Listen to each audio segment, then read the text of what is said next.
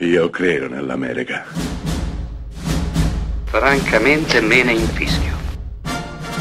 Io sono tuo padre. Anna Nishimasa. Rimetta a posto la candela. Rosa bella. Bentrovati anche oggi da Matteo Righi del podcast Degenerando Cinema. È il 1986 quando David Cronenberg porta sullo schermo La Mosca, The Fly. Ora, due anni prima aveva incantato le platee di tutto il mondo con un film pazzesco, complessissimo, di cui un giorno sicuramente parleremo, chiamato Videodrome, un film del 1984 ancora da considerarsi sperimentale al giorno d'oggi. Ma La Mosca è il suo successo più grande. Un film apparentemente più alimentare, più facile. Intanto arriva da un classico della fantascienza, l'esperimento del dottor K.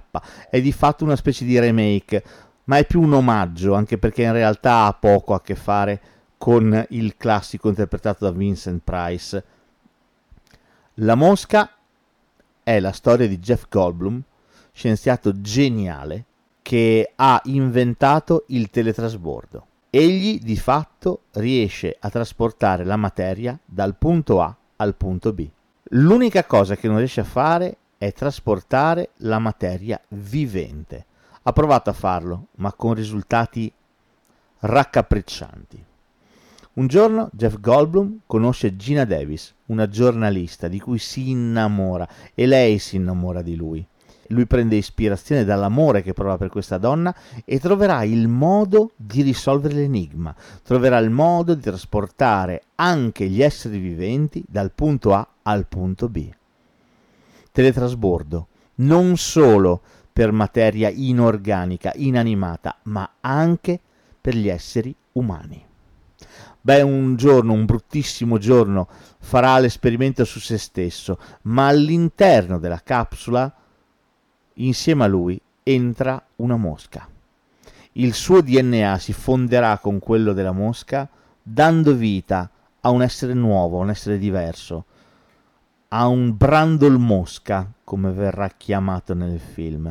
Jeff Goldblum inizia a mutare lentamente e inesorabilmente, diventa più forte, più affamato, instancabile e lentamente inizierà anche a perdere pezzi e a trasformarsi in un mostro. E come avrà a dire a un certo punto del film, io sono un insetto che ha sognato di essere un uomo, ma ora il sogno è finito e l'insetto è sveglio. La Mosca è un film nichilista, è un film pessimista, è un film disperato e disperante, ammantato di un nero, nero cupo e senza speranza.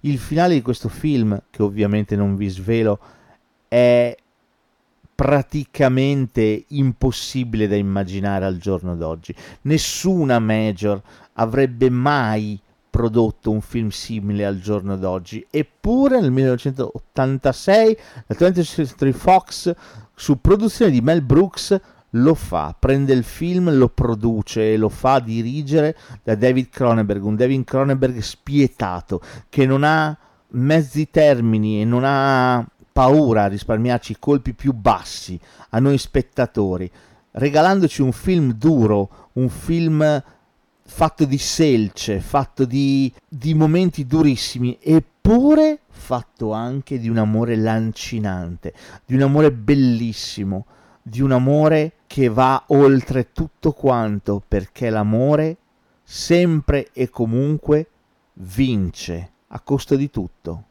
a costo della vita, a costo della sua stessa essenza.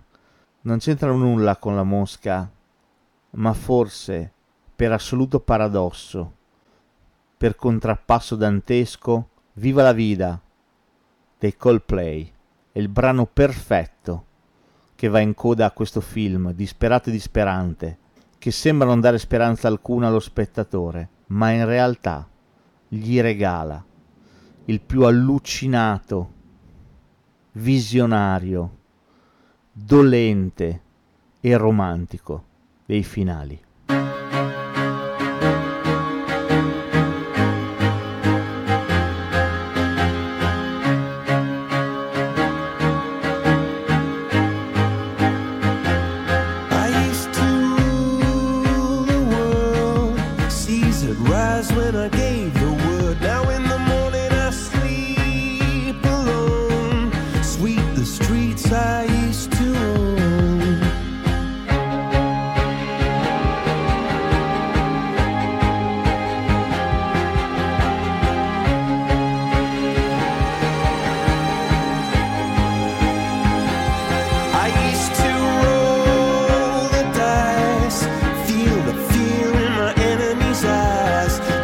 Miss the crowd.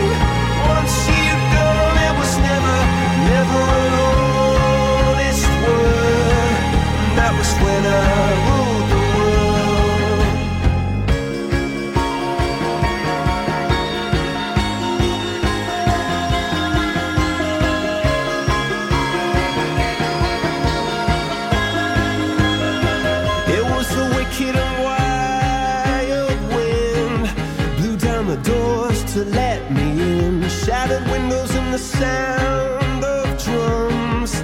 People couldn't believe what I'd become.